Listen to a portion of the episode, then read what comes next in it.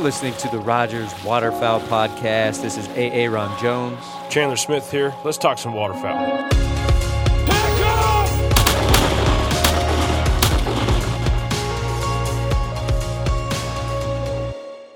Chandler, I don't know if you have a specific story about Sitka. I know that we just got back from an elk hunt about a month ago, and Yeah. I mean, I can attest that one of my favorite pieces is not necessarily one of the most expensive. It's not even one of the, the most well known, I would say, that on, you know, seven days of straight wear, up and down the mountain, sweating, you know, gear just being pushed to the limit. The core lightweight hoodie is probably is probably one of my favorite pieces. It's it's one of those pieces you'd get up in the morning. That's the first thing you put on, and before you go to bed, it's the last piece you take off. It's on all day. You've got a 50 pound pack over the top of it. Sometimes maybe a vest or something over it. You know, first thing in the morning, but something as simple as that core lightweight hoodie. It would it would get soaking wet during the middle of the afternoon. You'd take it off. It would dry in five minutes. Uh, we were going through brush. We were going through snags. And I thought for sure it was going to be shredded by the end of the hunt, but it actually looks pretty dang new still. I mean, sure, it got a little bit of, of wear to it, but I'll tell you what, and, and surprisingly, it did not just absolutely smell like a dirty sock. the polygiene in that is just it's unreal. yeah, it's a it's a great piece, and um, I'm glad we've we kind of do it all the way across the board, um, except in. Um, or I mean, we've added we've added where it's everywhere. So we have it all in all of our camouflage uh, Optifade options, and um, I use it in all facets, whether it be elk hunting, mule deer hunting. Um, now I- use it during waterfowl season early, and I, and I use it during the big game season early, but I don't use it late. I, it switches to to the heavyweight hoodie to, for me. For those listening today, we are talking with Jeff Watt, and Jeff, you're affiliated with Sitka Gear. How would you describe that affiliation? Well, I'm their um, regional sales rep for the uh, uh, the Missouri, Iowa, Nebraska, Kansas, Illinois, and Arkansas region, and um, you know, not only are we the sales reps uh, for the region, we participate in in a lot of the waterfowl and uh, and and whitetail product development, product testing. I mean, just uh, from from start to finish with these products, uh, great products that Sitka's bringing out, we're a part of it. I've got a great story for the layering, uh, for the layering piece of this, and how and how the how the layering works, and how moisture vapor works, and um, it's actually it's probably let's see, I would have it would have been 1993 or 1994 when I was first exposed to this. Now I started selling Gore-Tex waders in 1992.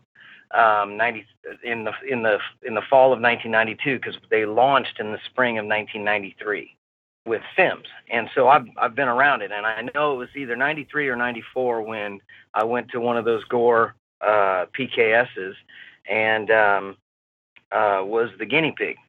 So um, we're talking about talking about how moisture trans uh, transfers across these membranes and and across the Gore fabric, and so one of the demonstrations, of course, is uh, they're looking for a volunteer, and I'm like, well, heck, okay, I'll volunteer. And so they said, come on up. So I came up, and there's this bucket of water that has ice in it, and you know, you can see the you can see the the ice floating around in there, and it it's cold as heck. And so they said, hey, we want you to put your arm in here. Put your arm in there. So I put my hand and arm probably up to the middle of the forearm, and I'm like, hey, man, anytime you can let Ath tell me to take it out, you know. And they keep talking, and finally they said, okay, take it out, and we want you to put it in this oversized uh, um, plastic glove on one hand, and then on the other hand, um, I had both hands in there, and, and on the other hand, they said, "Hey, we want you to put it in this Gore-Tex glove membrane, and we're going to demonstrate how how quick and how moisture vapor works, uh, transfer works." And so, um, you know, he goes on to explain some more stuff and talking, and he's looking at me, and I'm I'm kind of holding my hands up, looking at him, and I see, man, that there's just all this water moving around in the clear plastic one, and and my left hand that has the Gore-Tex uh, glove on it feels pretty much feels the same way as this right one. Then all of a sudden, about two minutes into it, I start feeling some warmth in there, and I'm like, "Hmm, this is kind of this is kind of cool." And so after about four minutes, he takes the Gore-Tex glove off my off my forearm and hand, and my forearm and hand are completely dry. After they've been just as wet as the one that's in the plastic, clear plastic glove, and and what what that shows is how that how that moisture vapor is pushed based on my body temperature, 98.6, is pushed through that membrane, the pores of that membrane, and actually dries my hand off.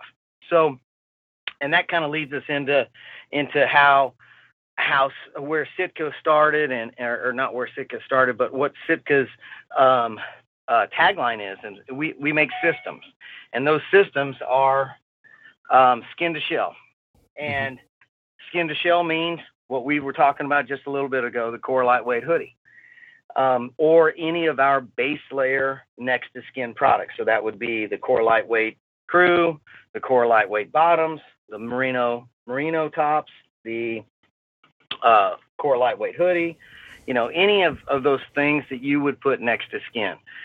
The what what the key to that thing is is once our body creates moisture or sweat, how fast can the, the next layer move it on to the next layer and then out into the atmosphere.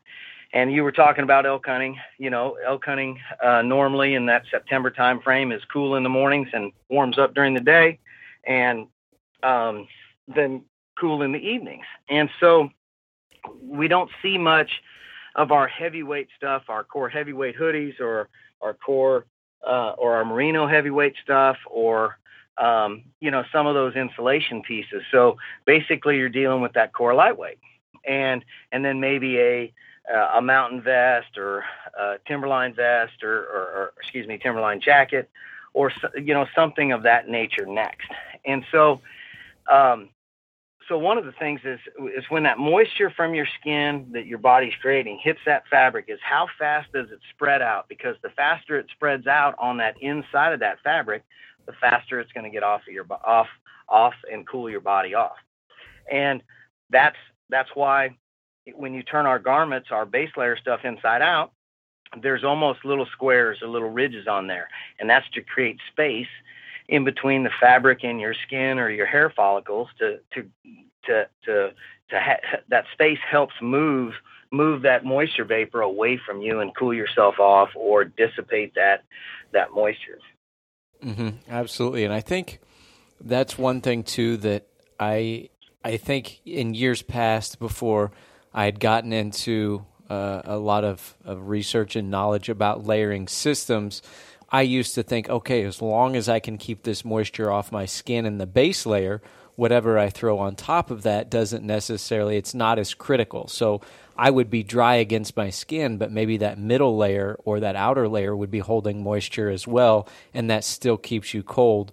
Um, and then you know you start talking about uh, the, the Sitka layering system and how they all breathe.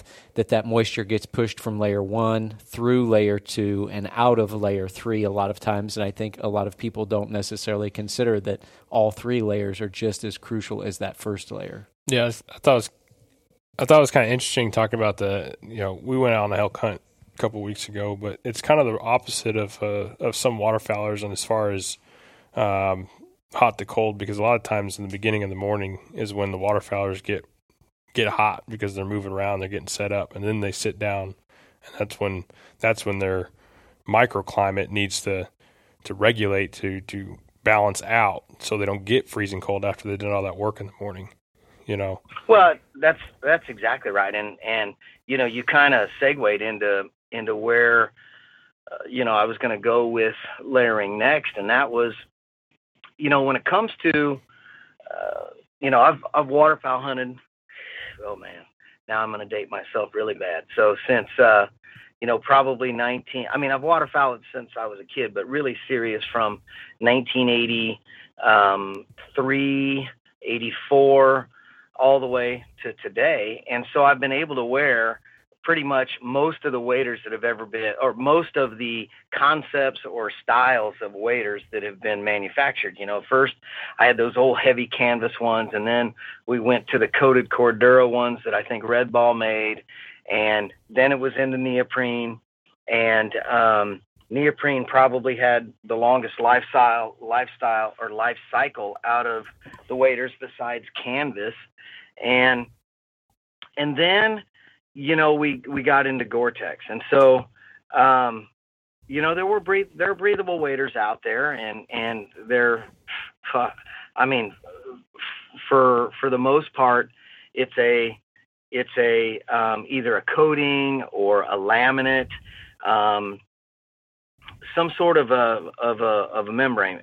We're we're speaking of Gore-Tex stuff here, and Gore-Tex, um, shoot, it's been around it's been around since I think the late 70s, maybe maybe early 80s was the first product. But you know the whole the whole key, as you mentioned, waterfowl hunting is is you're setting your decoys, you're moving around, you're getting everything ready to go, and and you're trying to get that done before daylight. And most of the time, if you're on time, you've got about a 10 to anywhere from a 10, 20 to 30, maybe 40, and in some places, hour, hour and a half wait if you're public hunting. So. Um, you're right. That's that's one of the critical times where you've created all this moisture and um, it it just sits there. It doesn't go anywhere. And with the development of the Gore-Tex, the Delta Zips, and the Delta Non-Zip waders that that uh, we've been in, we've tested, we've tested and tested and tested. Um, this this pretty much makes that a thing of the past if you layer underneath it and that's one of the one of the things that a lot of people as as you you just said don't understand that every layer has got to breathe. And so i always see somebody wearing maybe some uh, mountain khakis or carhartts or some sort of a cotton based pant. You know they got their long underwear base layer on then they got this pant on and then they jump into their waders. Well you're you're you're to get cold.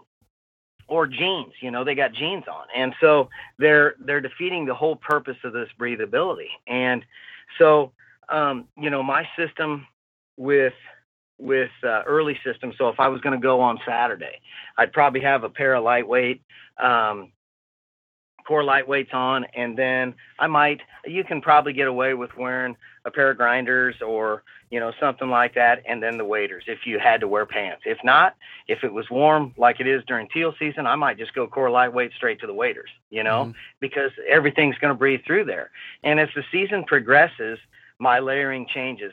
I always I, I go core, I always have a core lightweight on, and then I might go to a gradient pant, which is our heavy fleece pant, but it's breathable.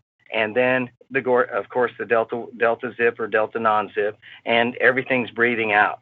As it gets colder i change and i go maybe from um, instead of the core lightweight i go to a merino or maybe even a core heavyweight and then go to the gradient and then go to um, uh, the waiter. And sometimes I got everything I, I, I I own on. You know, maybe maybe the light merinos and the heavy merinos, then the then the uh, gradient pants. But that gradient pant is a key because number one, it has some loft, and it again has the ability to to transfer that vapor and transfer that moisture out to that to that Gore-Tex fabric where it's going to go out into the water. And you know, one of the things, the colder it gets, as as that that little demonstration that we talked about that I was the guinea pig on, the colder it gets, the faster the moisture vapor will transfer from your body to to the atmosphere or actually into the water. Because it's the big there's a there's a bigger temperature range between your body temperature and the ambient temperature or the water temperature so the bigger the the bigger the gap there the faster it's going to go I mean, you could actually have, if you put these waders on and got in a hot tub, it could come the other way because it's a it's a two way street. It's not just a one way street. Um, if the if the water was 120 degrees and your body's only 98, it's going to come in. Mm-hmm. Then it's not like it's going to come in like a sieve, but you're going to feel moisture in there because now it's it's transferring the uh, the opposite way. So uh, the Gore-Tex wader are, are was was is is a great piece for and that's where a lot of people don't understand it because they think oh it's so thin well the whole key is that system is what's underneath it And whereas with neoprene, it, you had five mil or seven mil, and so you had kind of a built-in insulation piece. You can create that and have 10 times the mobility in the delta waders if you pay attention, listen to our retailers, listen to our website, listen to our our videos that are out there, training videos, and this, that, and the other. Mm-hmm. And that's the thing too. There is a wealth of knowledge um, that can be gained just simply talking to, uh, like you said, a retailer or even anybody who's owned any bit of Sitka. And I know that having worked, you know, at our retail uh, space and, and talking with people. In Sitka, you'll get some guys that are, are looking at, you know, neoprene waders and then you kind of educate them on breathable and then they walk by all the Sitka and stuff and then they they say you know you talk to them a little bit about that and they're like well I mean you know you don't really need all that expensive stuff. That's more for the western guy. And I say well listen here. You think about it. When you've got 10 dozen decoys you got to throw out if you're field hunting and then you got to pull out all the blinds and doing all that what's the difference between that hour and a half you're working throwing out all those decoys as opposed to just hiking up a mountain? I mean you're going to be sweating you're constantly go go go and then all of a sudden you everything's all set up and then you're just going to lay in a blind. You're not going to move at all so that's like you know you're you're out west and you're you're setting somewhere and you know maybe you, you do some cold calling for elk or whatever. It, it it's very similar in the sense that you're you're going going going and then stopping and then going going going and stopping. And regardless of what you're hunting, any time that you can get a, a material that will help self-regulate that body temperature and allow that moisture to, to transport away. I mean, I, I think people they try to differentiate this type of hunting is so different from that type. But as far as physical activity and what you're doing, a lot of times it's more similar than one may think. Well, you're right, you're right about that, and you know everybody always goes, "Why?" They they use the price as saying, "Well, I don't need that; it's too expensive. I I, I don't need it. You know, that's for something else." And it's really not. Waterfowl mm-hmm. hunting is very similar to whitetail hunting. It's sedentary. It's a little bit of go and then sedentary mm-hmm. and then a little bit ago and sedentary, especially if you got a dog. I mean, I, I get dogs. I don't even leave the tree I'm standing next to, whether I'm in the woods or leave the blind. You know, that's what the dogs are for. Sure. Mm-hmm. And so you're basically sitting there just like a whitetail hunter is sitting there waiting for a, waiting for an animal to come by. And and um, you know, eh, it's that was when we first launched this in waterfowl. I think was 2011, and um, you know, our key, our, our, our goal was to get a pair of gloves, uh, Dakota beanie, something on the consumer, unless they were they were all in. If they weren't all in, we wanted them to buy some some sort of our necessity or our accessory package, just to get them a taste of it, because then they would see what we were talking about. And once we did that, they're not going to buy just one. They're going to come back and they're going to buy a whole system or part of a system or something like that. What we see a lot today is they'll come and buy the outerwear and the insulation pieces, and then when we talk to them about base, oh, I got Under Armour, or I got this, or I got that, or I got Patagonia, or whatever. And you know, at the end of the day, if they tell us Patagonia or, or Arc'teryx or some of that good mountain outdoor stuff, then um, then I'm like, okay, I, I get that. But if they tell me something other than that, I'm like, man, you're missing the boat. That's price point stuff that they're trying to hit a price point, and that's all it's going to be. This stuff will outperform it every time, and and so you know, it's it's just again convince them to get those first pieces. And you you you talked about the durability. I've got pieces today that I still wore that I that, that I'm still wearing that are seven years old mm-hmm. and I hunt a bunch. so, so I mean, I, would hate to try, I hate to try to figure out how many days I have on some of this base layer stuff, some of the older stuff. Um, I, I bet I'd have okay, 2011. This is this will be 18.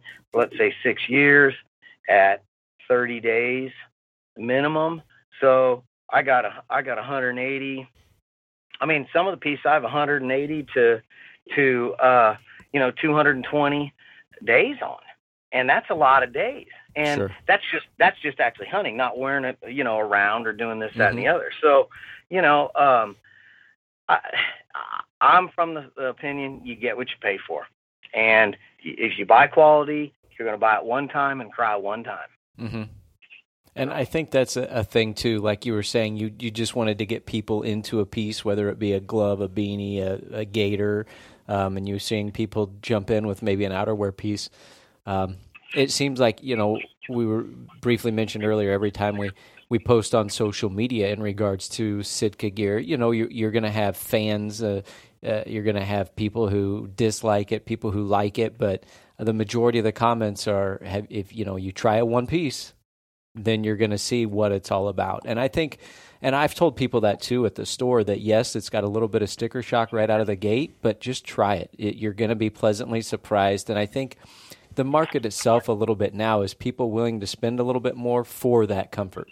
People are starting to realize that man, my my comfort, my happiness is worth it. There's no reason to sit out there and be miserable. There, there's no doubt, and I can tell you, wearing Sitka gear, you're going to stay out longer.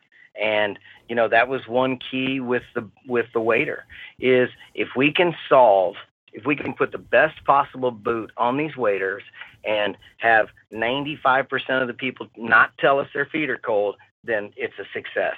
And uh, you know, I'm I'm one of one, two, I'm one of four or five, maybe six that have been in or been involved in the wader testing and the wader development, the wader production since we even started thinking about it four and five years ago.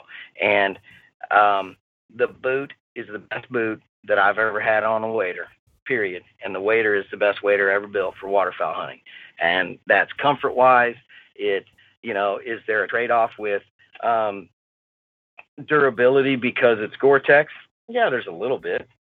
But at the end of the day, it's no different than than your truck or your boat or you know uh, any other piece of equipment that you have. If you if you see a bunch of down trees and all that stuff, are you gonna are you gonna run your boat out boat with an outboard on it uh, over those trees and all that stuff full tilt and chance of knocking out the lower unit? No you're going to ease around it and you're going to you're going to get up to it pull the motor up you know and do all that. It's the same thing with any type of this gear is you see a big briar thicket are you going to bust bust tail through it? No you're going to walk around it mm-hmm. because it's taking care of your gear. And you know it's got a great warranty it's all in the field repairable which is is not not uh, commonplace today normally it's disposable with waders or you know they they can't because of they don't have the technology that we're using um, in the in the uh, in the Gore-Tex wader. Um, you know, I, I don't know the answer there, but I know that I've spent a lot of time in waders, both fishing and duck hunting, and these are awesome. Yeah, you mentioned something about uh, you know, everybody's feet getting cold, and sometimes I think that it's um, not understanding the uh, you know getting these sixteen hundred gram boots on and then and walking a whole bunch and now your feet are sweating and you have two two heavy wool socks on or something because you think your feet are going to get cold. So I think people need to be aware that these these really really warm boots you got to be you got to be cautious. You don't I mean right before you start huffing and puffing out there your feet might need to be a tad bit cold because they're going to warm up. But uh, well, and that's that's right, and you know it's no different than uh, I was talking to uh, somebody here a couple days ago about how I normally start out when we're elk hunting or in the mountains hunting is I start cold. I mean, I want to be cold when I'm started because within 10, 15 minutes, I'm going to be, I'm going to, the body temperature is going to be going and I'm going to be comfortable. I have a tendency to be able to perform better when I'm not getting into those upper temperatures. And when it comes to, when it comes to any boots, but specifically waders, is you want airspace in there. You don't want to you don't want to have to have to just take a shoehorn and get your sh- foot with socks in the boot because they're not going to be able to move around and circulate. And and every time you move in those waders, it pushes the air around. And as your your body's natural tendency to to warm stuff anyway, it it moves that warm air that's inside the the boots, and so you don't want to have too much on or too many on. I mean, uh, the coldest. I mean, I use a um, in the coldest days last year, when we had a heck of a cold uh, duck season last year. I mean, all the way through, uh, heck, the whole month of January we were froze. And um, you know, I basically had on a a a um, a midweight type smart wool sock, and then I had a heavyweight wool uh, type of smart wool sock on it over it, and that was it and it wasn't like two two heavyweights, you know, this, that, and the other, but it was a, just a midweight and a heavyweight, and that was enough. But I also sized my boot to where I knew I was I knew earlier in the season maybe I might slosh around just a little bit in them, but I knew because uh, I don't want to have two two pairs of waders, one for early season, one for later season. Um, I just I I could put that second pair of socks on um, and be able to still not be constricted in there and have that air movement constricted. Mm-hmm. Yeah. I agree with that. As far as yeah, you you can't get something that's that's too tight on the foot because when it gets cold, if you don't have enough trapped air in there, you're gonna get cold. You definitely don't definitely don't want too little of space. So I know um, if people aren't real familiar with some of the technology that's involved with Sitka, um, one of my favorite things about a lot of the pieces um, is the technology of the Polygiene. And um, I'll let you explain that a little bit. But to me, what I like most about it is when I'm right in the thick of whether it be deer season, you know, duck hunting, goose hunting, my clothes don't see a washing machine every single day. So I've got some that don't that don't see it at all. exactly. so the yeah. fact that the products that are against the skin have polygiene in it. Can you explain that a little bit, please? Well, polygiene, uh, where polygiene's going to be with with uh, Sitka gears, anything that can be worn next to skin. So that would include our core lightweight. It would include it would include our core uh, midweight stuff, and it's basically going to be um, anything core, heavyweight, midweight, or lightweight. And basically, it's a it's a permanently uh, it's a it's a treatment that's permanently on the fabric. So um, it's a silver it's a silver salt. So it's built in there. It it does wash out wash out, but I think it's like 80 80 to 90 washings or something before it'll deteriorate to where it's not going to be there. But um, it's uh, you know it just it just safely safely um, eliminates the odor there, and or it doesn't let bacteria grow, so it doesn't start. To whereas some of the other stuff, once it starts, it's hard to get it out of there, and or it's hard it's hard to stop it from from um, from multiplying, and so therefore it has to be washed. So anything that, so like I said, the core light, any of the core lightweight, midweight, or heavyweight stuff will have polygiene. Sure. And I think too that um, I, I, have some of the merino pieces, and anybody who's familiar with merino, I mean that stuff is, I, that stuff's it's outstanding. Um, I wore some of the uh, merino boxers and some of the lightweight bottoms, the lightweight um, half zip up front, and you know it. That stuff it, it doesn't hold odor at all. But even the polygiene, that core lightweight man, at, there were days when I was, you know, hiking up and down mountains, and that thing was literally wringing wet. You'd hang it up, it'd dry in five minutes, and it never, it never really got like a rancid smell to it. And I know, I think a lot of, I, I say a lot of, I think some of your accessories, some gloves, and um, the beanies and stuff, I think they have some of that too. Which, of course, that's next to skin and you're sweating in. But I'll tell you what, I'm, I'm a firm believer in Polygiene after having put it through, you know, put it through its paces. Um, it's it's just great stuff.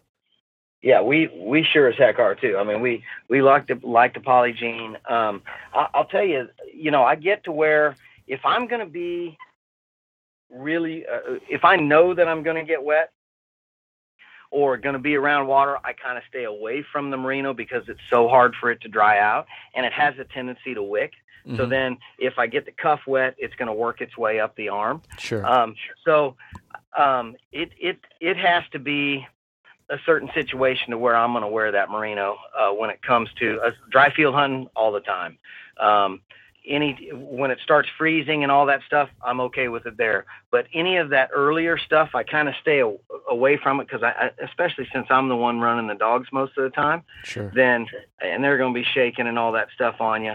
I I kind of I kind of want to stick with the synthetics because number one, they're going to dry and um, number two, um, or they're going to dry. And number two, it seems that they don't wick as well up up towards. They kind of wick out, but they don't wick up towards, like up up the sleeve or something. But Absolutely. Um, so and then so how new is the merino to the waterfowl line? Because that's something. We've, we've had merino in it really since the inception. We had, uh, and so last year is it last year? No, this year would have been the first year for the heavyweight. So we've got a second weight, which um, is actually pretty cool stuff. It's yeah, the a, Merino um, Core heavyweight. Yeah, Yeah, that's right. what I was talking about. so we've about. got okay. So we've got the um, that would have been new for uh, uh, 2018 for us, and so it's going to be a almost a 300 gram uh, weight. So it's it's probably twice. It's probably twice, maybe two two and a quarter times heavier than what we have in the big game line. Which I, we might have heavyweight in there too, but we also have a lighter weight Mhm. for um, that has a tendency to dry a heck of a lot faster too. Yeah. And just to clarify to listeners, uh, Aaron mentioned the Merino. The Merino doesn't have polygiene, but it's got No. its natural It's a natural, right? ability to wick and, and to not smell. You know, That's correct. um, but like like you're saying that if you got your, your sleeve wet in Merino, it might kind of work its way up that sleeve into the into the arm and the elbow kind of area. Um, when synthetics might not do that. That's Yeah. correct. Yep. So okay, and um, yeah, I know you've got a lot of of mid layer pieces. Um, Yep. One that uh, I know is probably a, it's probably one of our number one sellers, and everybody I know, a lot of friends uh, that talk about that mid layer. That's their favorite piece is that duck oven jacket. Um, what are some of the other pieces? um, that that are big because we're going to have a lot of people that listen to this that may say, okay, you know, I've you know I've been on the fence about trying some Sitka. Um, you know, maybe maybe what are some pieces that you would recommend to to start out with um, if someone were building a set? So I know you said you like that core lightweight, core midweight. Um, what what insulation layer do you do you like yourself, or what do you think is is a good one? Okay. So my system every day is going to be so, some some piece of core lightweight. So it's either going to be a short sleeve shirt or one of our long sleeve crews. Then um, and and if it's warm enough, then I'll wear. Or I mean, if if if I want a hood, then I'll wear the core lightweight hoodie, which I normally do. So that's my long sleeve piece in there. Then as um, um, I always have a vest, whether it be a Dakota vest or a, yeah, a Dakota vest or a Fahrenheit vest, and then um, I use a Delta. I probably wear the Delta, the Del- that that setup right there more than anything. Now, as the temperature gets a little colder, I replace the lightweight core lightweight hoodie with a core heavyweight hoodie. And it just, I I always have a, I, I always like that hood, just just in case you're running a UTV or a boat, you just throw the hood up, boom, takes the chill off off your off your ears. When you move into the insulation pieces, the duck oven was one of the original pieces we we came out with in 2011, and basically it's a it's a combination piece to where it has a uh, a wind stopper and Primaloft upper. So basically from the middle of the of the torso up, and then it has a a um, polyester uh, polyester blend knit lower to where it tucks underneath waders. So ultimately, what it was built for is to wear tucked into waders, but it also gave you some exposure outside um, to the elements as an outerwear, as an outer shell piece. What we found is that people were wearing that thing as their outerwear piece. And so we beefed up the durability. We added chest hand warmer pockets last year. So um, you can still have it on your waders and put your hands in your pockets or underneath your waders and still get get hands into pockets that are up around your chest. To me, the advancement that we um, we've done here a couple years ago was brought a better piece out. It's duck oven's a great piece. It's it's kind of running through its life cycle, and to me, the best replacement piece or or another piece that I would consider because I think it's a warmer piece is the Fahrenheit jacket. The Fahrenheit jacket and the, I wear the Fahrenheit vest or that duck or the uh, Dakota vest every time I go, and um, that Fahrenheit jacket it has thumb holes similar to what the duck oven has. The only difference is it doesn't have those chest pockets up there, but it's a it's a wind stopper uh, outer membrane. It's got Primaloft silver in the uh, for the insulation piece, and it's real sleek and snug. And it, you you really don't even know you got the thing on as a, as an insulation piece. So if you take those the three pieces that I would consider, they're all. I mean, the the duck oven is two ninety nine. The Fahrenheit jacket's two ninety nine. So if you want one or the other, same price point.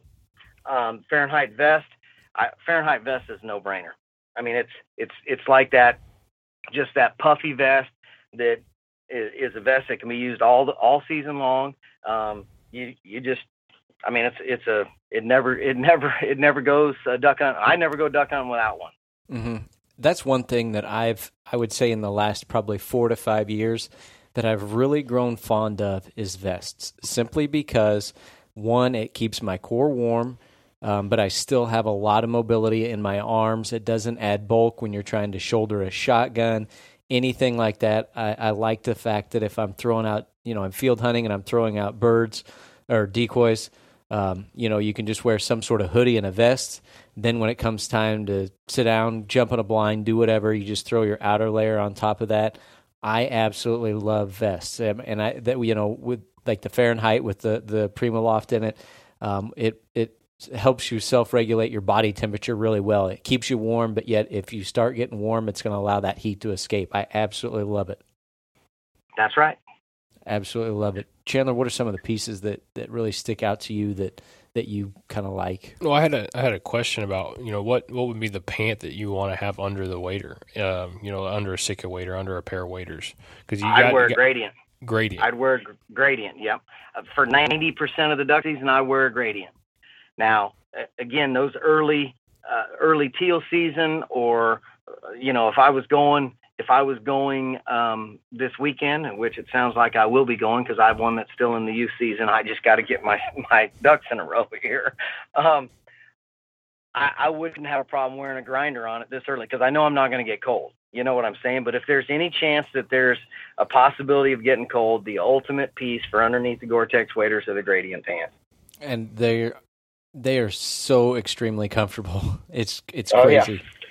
It's absolutely crazy. And of course, if somebody's not familiar, um, not all Sitka pants have a foot stirrup, but the Gradient does have a foot stirrup. It is designed to be worn um, specifically underneath a wader, and it is the softest pant you'll ever get your hands or your butt in.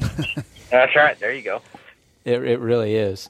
So um, another thing too, you guys came out with the marsh pattern first. What kind of led to the development of the timber? I know it it, it stems from wanting a little bit darker uh, pattern, but um, you know, kind of how was that brought about? Well, that kind of happened. It actually, I was part of that one too, and um, that would have been done in uh, 2013 in the the fall of 2013, the winter of 2014, Jonathan Hart and myself and and um, John Stevens from RNT, Jim Ronquist, uh, Jimbo uh, from down there. Just you know, the marsh pattern works on ducks. It works in the woods. We knew that. The problem was to a human human's eye when you're looking across the the woods in the in the timber in flooded timber, and you see the marsh pattern sitting out there, you stuck out, even though you didn't stick out to the ducks.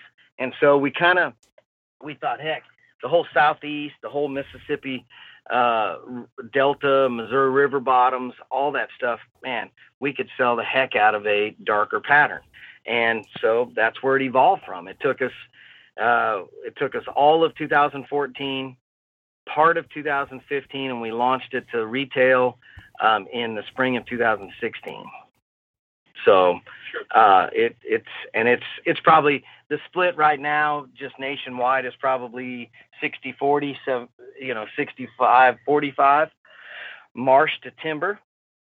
But you go south of uh, I mean I, I think I put marsh on last year a couple times once when I was in Nevada and then when I was in Canada and that's it. I didn't wear marsh at all. I wore I wore the timber uh, the whole rest of the season so. Sure. Now across both the waterfowl marsh product line and the waterfowl timber product line. Is it going to carry the, the same products back and forth? Is there a little bit of differentiation between the two? Yeah, I mean, there's a couple things that aren't in both lines. Like, for instance, in the marsh line, there's there's the layout jacket and the layout bib. It's not available in timber. The timber pack is only available in timber. Um, uh, it's not available in marsh. The um, I don't think there's anything else. Um, those those would probably be the only ones that cross over that aren't that aren't available across the board are those pieces there. But the staple pieces, the duck oven, the yeah, Fahrenheit, yeah. the Dakota, you know, the Hudson, a lot of those. Hudson, the yeah. Delta, all that. Boreal is not available in timber, sure. but it's um, and the boreal bib is not. But those those would be the only ones. But everything else pretty much crosses over. The the the main or the the mainstay of our line crosses over. Sure. Absolutely. I know we touched a little bit about the uh, the patterns, um, and I think sometimes we feel like that everybody knows if, and heard about the science behind the Sitka patterns, but maybe someone's listening and doesn't know exactly why. Um, and is there any way you can explain you know, briefly, you know, kind of the the idea behind them? Yeah, you know, it's basically the patterns are developed for the species of pursuit. So when when we came up with the waterfowl patterns, the the whole thing was you're being looked at from the air by a duck at approximately 30 40 yards. And ducks see differently than ungulates which would be the the deer and the elk and all that stuff. And so you'll notice there's a hexagon uh, kind of look in in the in the pattern. There's swirls in the pattern which aren't in the open country of the subalpine and that's just how waterfowl or birds avian avian see and so uh, there is a website um, I, I, think it's optifade.com um, where it goes through the whole thing and you can actually take a take a um, uh, a simulator of, of of where people are hiding in the camouflage in there. So in the in the different patterns in different uh, in different environments. So it's worth it's worth um, taking a look at. Yeah, I've, I've been to that website. It's pretty neat to see all the the, the stuff and the see the science behind everything. Because um, like the first thing you said, which kind of sums it all up, is it's designed for the uh, the species you're in pursuit of, and uh, so it's different. It's completely different than you know the, the the science and the thought and everything behind it's different than the whitetail, different than the big game. Um, so because a whitetail are uh, for whitetail, it's elevated, so you're going to be elevated. So the deer is going to be looking up at approximately uh, 30 yards, 15 or 16 feet in the air. Big game is on the ground, 40 or 45 yards away, I think. And so those patterns are going to be larger blocks, whereas um, larger blockage or blockings, and um, you know, it's it's it's specifically for the animal pursuit. And that that the website really pulls a lot of stuff out on that. Yeah.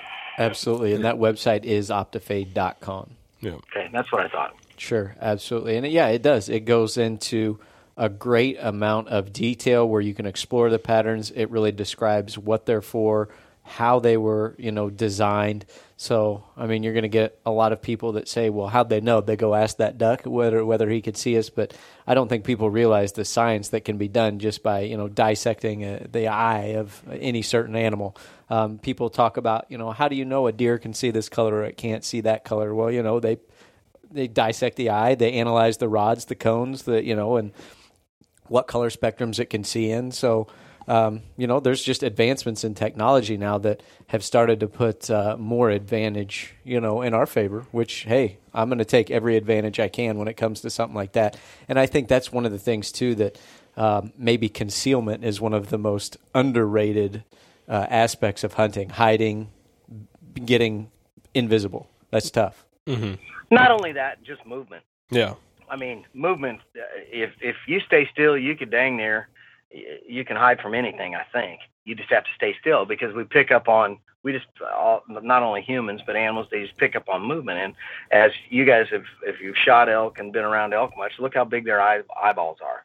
I mean, and it it just goes down down the line. I mean, a duck. I mean, the brain on it's as what as big as uh as big as uh your thumb or something. But at the end of the day, it's it's it's like a turkey. If if um it has a small brain, but they use their senses and and all of those things to the best of their abilities. And you know, waterfowl, it's it's sight. They don't really smell. They can smell. They just don't. They don't smell. They don't rely on scent, um, sense of smell. They they rely on sight. And um, for most of their not only defense mechanisms, but uh, where they're going and being able to navigate. I mean, watching ducks fly in the, in the timber is just crazy. Mm-hmm. I mean, you're thinking, well, they're going to wind up in the trees, which sometimes they do. but at the end of the day, it's amazing how they can go whistling through there. So. Absolutely. And we're talking about how these patterns are designed to help keep you invisible from the animals. I've got a, a story when we were out elk hunting um, a little over a month ago. Uh, I, I wore subalpine, Chandler wore open country, And there was an instance where we stopped. We got a drink of water. He started ahead. I said, "Hang on, I'm going to drop my pack. I'm going to take this jacket off. I'll catch up to you in a minute." So I mean, as long as it took to do that, maybe a minute or two, I think I got another drink of water. So I lost track of him. I get my pack back on. Pack on. I start walking. Um, I'm walking. I'm walking. I'm like, well, gosh, how far ahead of me did he get? Well, pretty soon I hear him cow call. I think to get my attention, and I'm looking around and I'm like, what? I where are you at? I don't even see you. Well, I guess he didn't hear me, so he cow calls again. I can't tell where it's coming from, so I start heading down the mountain. And pretty soon I hear him running and traipsing and breaking sticks and whatnot. And he goes, Well, why didn't you come over to me? And I said, What do you mean? He goes, You walked 10 feet past me. I said, Man, I didn't even see you. I said, What were you doing? He's like, I was standing right next to that tree and I was cow calling at you. I said, I honestly, I had no idea where you were. It sounded like the cow call was coming from down the mountain. I literally walked, what would, 10, 15 feet by you, and I had no clue. Yeah. I was trying to throw stuff at you. I was actually sitting down, and I when you said you were gonna, you know, take a drink and take your jacket off, I said I was gonna go up here and get get to this open area where I can glass a little bit. So I kind of stopped and settled in and got the binoculars out, and I was glassing. And I, I just remember one moment I took the glasses down, you were walking right in front of me, and then you kept going. I thought you were going to come around to where I was, but you just kept on going. So then I started throwing stuff at you, and then I started cow calling at you. I had, yeah, and I you had just no kept clue. on going. And I you- had no clue. yeah, it, was just- kind of funny. Yeah, and I mean, really, it's such a good pattern that I mean, you you get in the natural environment, and it it, it does. It just breaks up your silhouette, your outline, and it just it blends right in. And I I had no clue, and I I thought I was better than than that at spotting somebody in the timber, but apparently not. I walked right past him, and so Right by him. Oh yeah, absolutely. So it it'll fool the human eye as well too. So and sometimes that's what you want. If you're set up somewhere and you don't want people to set up by you. I mean, like you were saying, you- you're sticking out like a sore thumb, you know, with maybe a marsh and the timber pattern to the human eye when you look across the top of that water, um, you know, whatever it be. But yeah, it's it's it's good stuff. I mean, I I was of that camp that right out of the gate, I thought, man, I just I don't know the price it gets me, and you know, more than one person, friend, uh, hunting buddy said, try it. You're gonna try it. You're gonna love it. You're gonna become addicted to it. One hundred percent, that's the truth. Oh yeah, Oh yeah. we hear it all the time. Yeah. It is. One thing that I kind of uh, I like about the, what your, your offerings are on the on the waterfowl side of things is the accessories. Um, a lot of companies kind of only have a few, um, but but you guys have about every option out there. And I think it's funny because I go hunting with a lot of different different people, and everybody's wearing something different as far as accessory, headwear, gloves, net gaiter, whatever. I mean, from guys wearing just hats to hats with beanies over them, or just beanies to balaclavas to only you know net gaiters and wearing the hoods of their jacket. Everybody's different. You know, we even got you know boonie hats out there and and different style stuff. And you guys offer the whole the whole lineup. I mean, the collar's glove that was just that was made for the duck hunter. I mean, it's it's a one it's a one slash two glove system where um, you can keep that that calling hand available and free and not covered in a glove so it doesn't muffle that call sound. That's right. And then you guys go and design backpacks for both styles of hunting. So the the timber backpack I think is awesome to hang on a tree and kind of opens up as a shelf and you, or you can kind of flip it open and, and and keep all your gear there and, and you got your you know, a gun holder there and uh, Well, that was the whole key with that one is having it all in one. So you didn't have a strap and then hang everything on it. It was all built in and and you know, we it was our first crack at it. We've got some refinements on that. I think they're redoing that for for uh, upcoming years. I don't know when. I'll have to check in on that, but I mean, it's I I use it all the time. I use it every, that that goes with me every day. So, Yeah, I like that piece. I have the I have from the whitetail side of things. I have the tool bucket, um, and I I I I, still I've it's in the old Optifade green forest pattern, and I I'm still using it. I just love how it you know in the whitetail side of things I can put my extra jackets in because I don't walk in with all my jackets. You know I'm dragging a tree stand in a lot of times in public places, but then I can can strap that to the tree without having to screw anything in if I need to, and it's kind of everything's open to grab fast if you need to grab binoculars or anything like that. It's a it's a great pack, and it's the same kind of thing with that timber backpack. Mm-hmm. Absolutely. So I don't know if if you can or if you can give any teasers, maybe spill the beans a little bit. Is there anything crazy we can expect for 2019, maybe 2020? Are we coming out with any new patterns? You know, any new pursuits as far as you know, you've got a whitetail, a big game. Are we coming out with anything else? I don't want to. I don't want you to get yourself in trouble.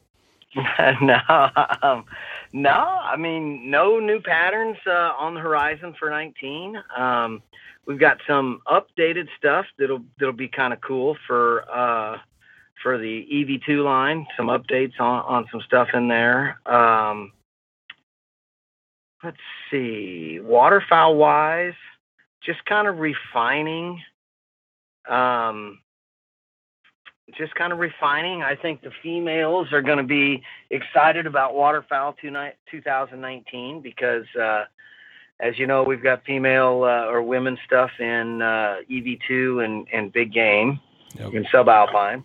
So um, I think females are going to be happy come next June, July when they hear that we've got waterfowl uh, marsh. We'll have the, just a regular waterfowl line, no timber. Sure. In uh, in women's and um, which, by the way, is a segment of the market that is blowing up in hunting right now. And I, have said it in another podcast before. I absolutely love it. Let's get those women out there. Let's get them involved. I mean, I just I love seeing how popular it is, and that you guys added that women's line, and then now you're expanding upon that. I think it's outstanding.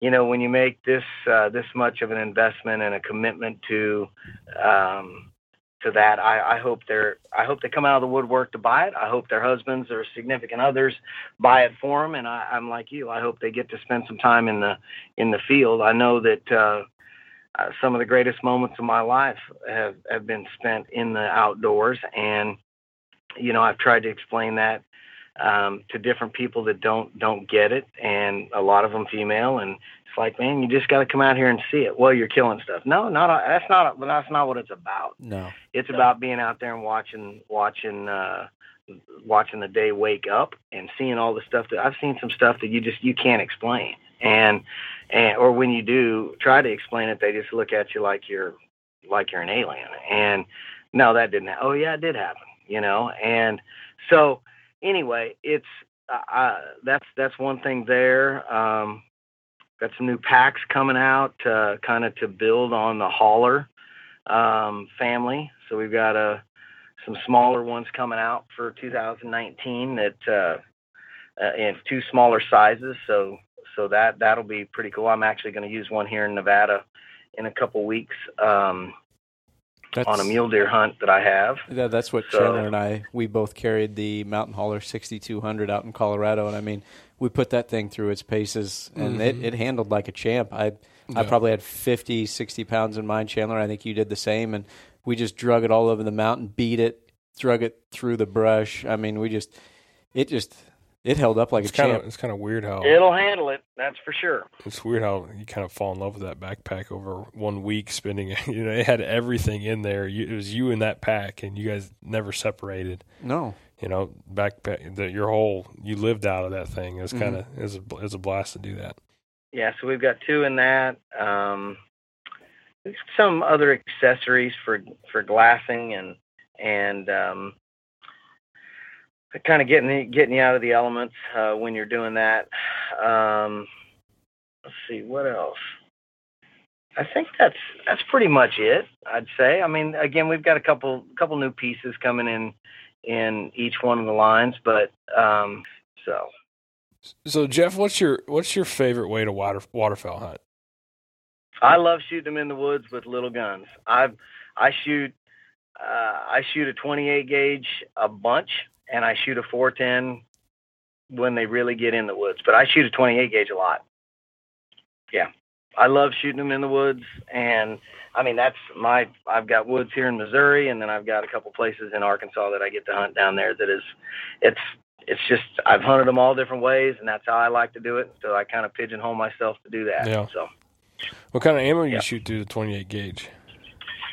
Well, I usually shoot. Uh, I used I usually shoot heavy shot through it, but I I, I, I like the heavy shot. Yeah, I've, I've you shooting something. You used to shoot time. like a classic double or something, or or No, Or just I'm the shooting regular- regular, heavy Okay. shot. Yeah, because I'm sh- I'm shooting a an Ethos, a Benelli Ethos 28 gauge. So uh, I do love the double guns, and I do I do shoot classic double stuff through my my side by sides. I, I haven't been using them as much because um you normally got to hold on to them, and I'm. It seems to me I'm always the one running the jerk cord and running the dog, and I've had two of those guns go underwater, and then had to have them totally rehauled and overhauled, uh, taken apart, broken down, and and you know oiled up, and and I just uh, if if somebody else that I know's handling the dogs, then I'll bring one of the little gauges, and I've got a Beretta 28 gauge. I've actually got a Parker 28 gauge too. I like so, Yeah, that's and I'll shoot plastic through that. yeah. Steve, the owner of, of Rogers, he he plays that game too. He loves little guns. He loves he Oh, loves yeah. shooting things at four tens and twenty eight gauge and stuff like that. Twenty. Yeah, twenty gauge. Yeah, I sh- I mean, if I I don't shoot a 12 gauge really until late late late in the season, and when we go to the river or something like that, I'll shoot 12 gauge there. But it's e- it's 20 gauge, 28 gauge, 410. I shoot a 410, an old model 42 410, and it's it's a it's a ball shooting with a 410. Oh yeah. There was an article uh, a few years ago. well, it was when we launched Timber that Skip Knowles wrote in Wildfowl in the Gear Guide about me and that Model 4 Model 42 410.